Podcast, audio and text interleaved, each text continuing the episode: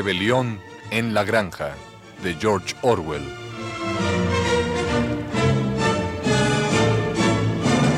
Capítulo 18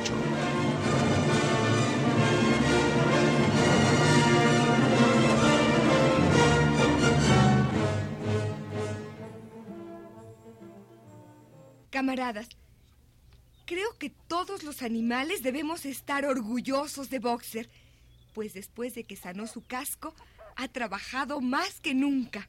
Mmm, cierto, Muriel.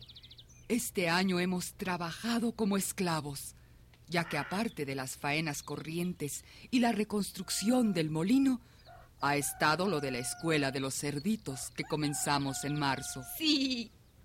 A veces las largas horas de trabajo, con insuficiente comida, han sido difíciles de aguantar, pero Boxer nunca ha vacilado. Es más, no da señal de que su fuerza disminuya. A decir verdad, únicamente su aspecto ha cambiado un poco. Su pelaje es menos brillante y sus ancas se han contraído. Estoy segura, camarada, que cuando venga el pasto de la primavera, Boxer se restablecerá.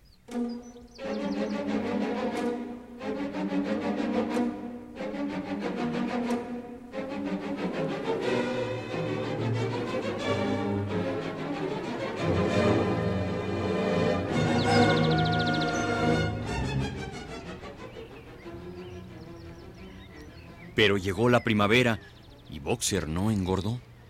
A veces en la ladera que lleva hacia la cima de la cantera, cuando esforzaba sus músculos tensos por el peso de alguna piedra enorme, parecía que nada lo mantenía en pie, excepto su voluntad de continuar. En esos momentos se adivinaba, porque voz no le quedaba, que sus labios pronunciaban las palabras Trabajaré más fuerte. Nuevamente Clover y Benjamín le advirtieron que cuidara su salud, pero Boxer no prestó atención.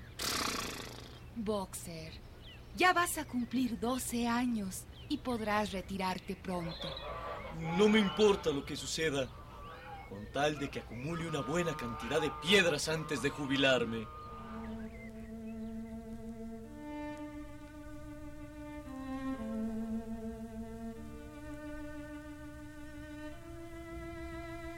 Un día de verano, al anochecer, se corrió el rumor de que Boxer se había ido solo para arrastrar un montón de piedras para el molino y que no había regresado.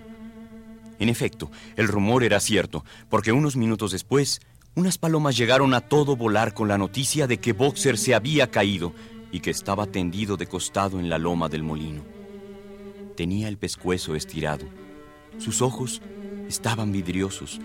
Sudaba y un hilillo de sangre salía desde su boca.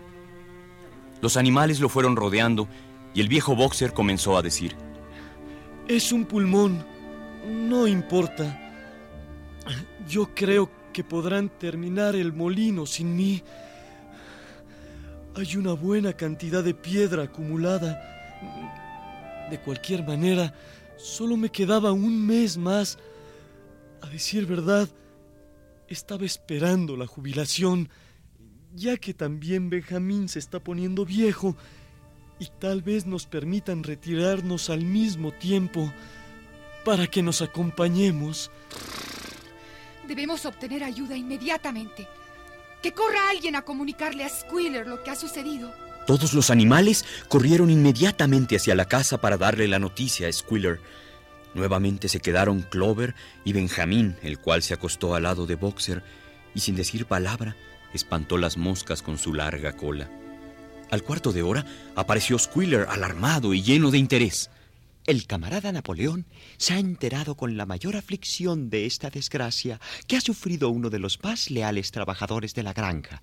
En este momento está realizando gestiones para enviar a Boxer a un hospital de Wellington para su tratamiento. Camarada Squealer, me siento intranquila. Ningún animal, excepto Molly y Snowball, han salido de la granja. Además, no me agrada la idea de dejar a un camarada enfermo en manos de seres humanos. Calma, camarada Muriel. Calma. Estoy seguro de que el veterinario podrá tratar el caso de Boxer mejor en su consultorio, ya que lamentablemente en la granja no contamos con el equipo necesario. Media hora después, cuando Boxer se repuso un poco, lo levantaron trabajosamente y así logró volver renqueando hasta el establo, donde Clover y Benjamín le habían preparado rápidamente una muy amplia y cómoda cama de paja.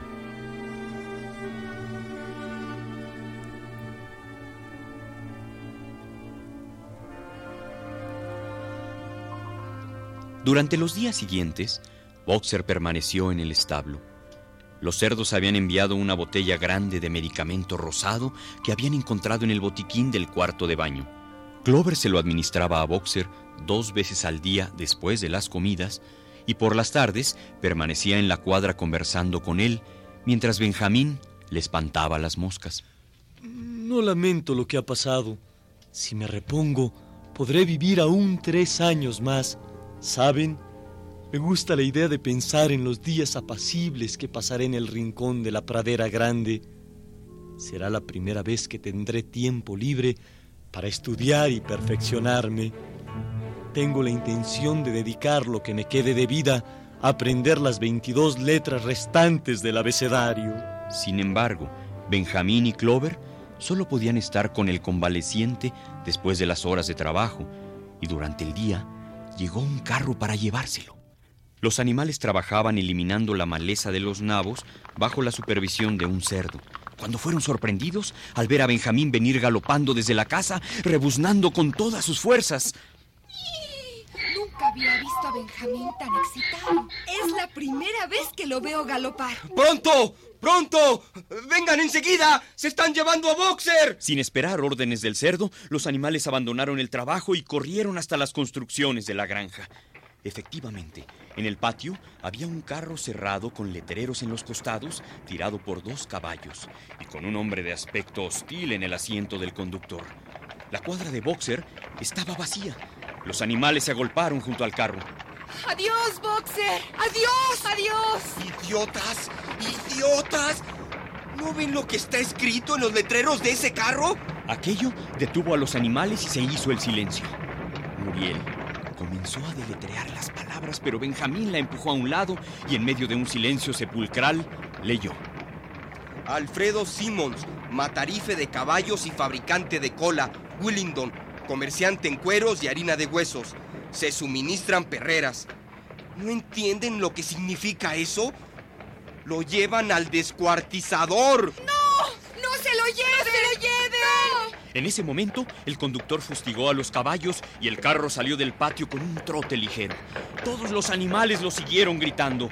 Clover se adelantó. El carro comenzó a tomar velocidad. Clover intentó galopar, pero sus pesadas patas solo alcanzaron medio galope. ¡Boxer! ¡Boxer! ¡Boxer! En ese momento, como si hubiera oído el alboroto, la cara de Boxer con la franja blanca en el hocico apareció por la ventanilla trasera del carro. ¡Boxer!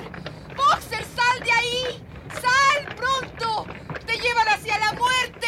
¡Boxer! ¡Sal de ahí, Boxer! Pero el carro ya había tomado velocidad y se alejaba de ellos. No se supo si Boxer entendió lo que dijo Clover, pero un instante después su cara desapareció de la ventanilla y se sintió el ruido de un patear de cascos dentro del carro. Trataba de abrirse paso a patadas. En otros tiempos, unas cuantas cosas hubieran hecho trizas el carro, pero desgraciadamente su fuerza lo había abandonado. Al poco tiempo, el ruido de cascos se hizo más débil y se extinguió. En su desesperación, los animales comenzaron a apelar a los dos caballos que tiraban del carro para que se detuvieran. ¡Camaradas! ¡Camaradas! ¡No se lleven a su propio hermano hacia la muerte! Pero las estúpidas bestias, demasiado ignorantes para darse cuenta de lo que Clover les pedía, echaron hacia atrás las orejas y aceleraron el trote. La cara de Boxer no volvió a aparecer por la ventanilla. Era demasiado tarde cuando a alguien se le ocurrió adelantarse para cerrar el portón. En un instante, el carro salió y desapareció por el camino. Boxer no fue visto más.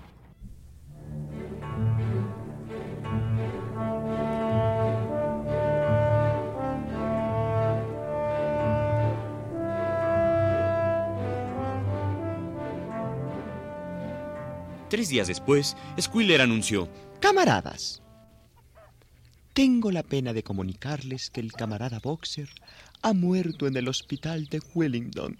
No obstante recibir toda la atención que se podía dispensar a un caballo, yo he estado presente durante las últimas horas de Boxer.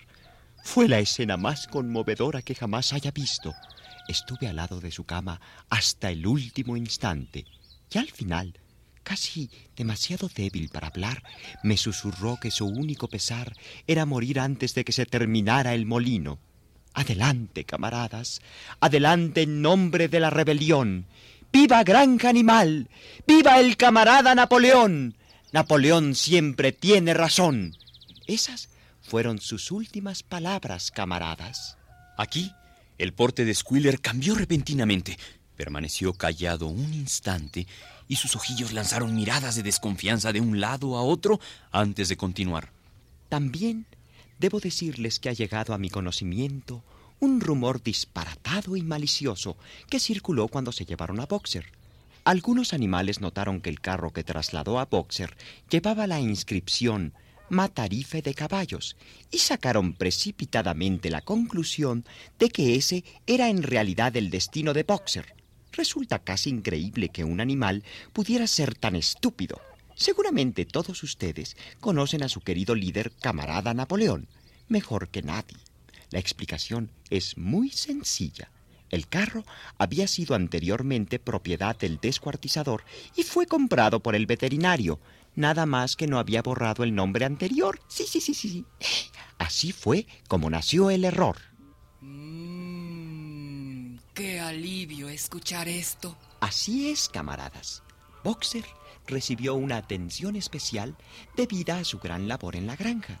Nuestro líder no escatimó nada en lo referente a medicinas y gastos. Siento pesar por la muerte de Boxer, pero al menos gracias a nuestro líder ha tenido una muerte feliz.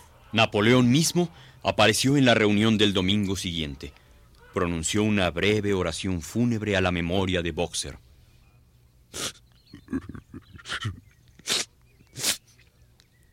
Camaradas, no me es posible traer de vuelta los restos de nuestro llorado camarada para que sean enterrados en la granja. Pero he ordenado que se confeccione una gran corona con laurel del jardín de la casa que se colocará sobre la tumba de Boxer.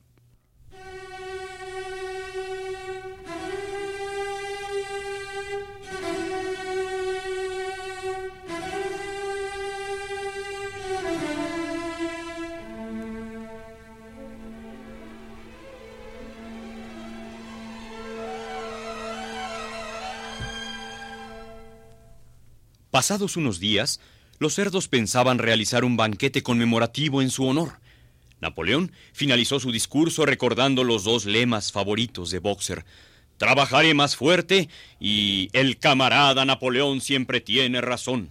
Lemas, dijo, que todo animal haría bien en adoptar para sí mismo. El día fijado para el banquete, el carro de un almacenista vino desde Willingdon y descargó un gran cajón de madera. Esa noche se oyó el ruido de cantos frenéticos seguidos por algo que parecía ser una violenta disputa y terminó a eso de las once con un tremendo estrépito de vidrios rotos.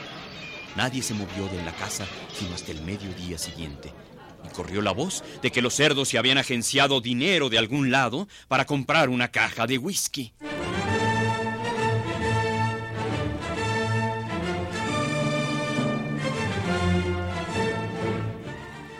Rebelión en la Granja de George Orwell.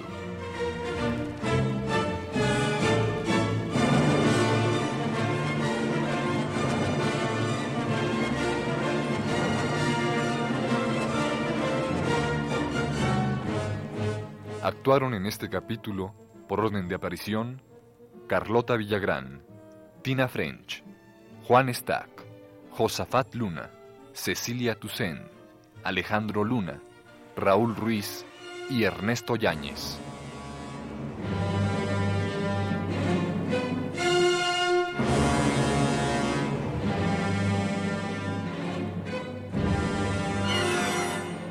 Grabación y montaje, Jorge Castro y Manuel Estrada. Guión técnico, Juan Carlos Tejeda. Dirección y adaptación, Eduardo Ruiz. Asistente de dirección, Etzel Cardeña. Realización, Luis Lavalle.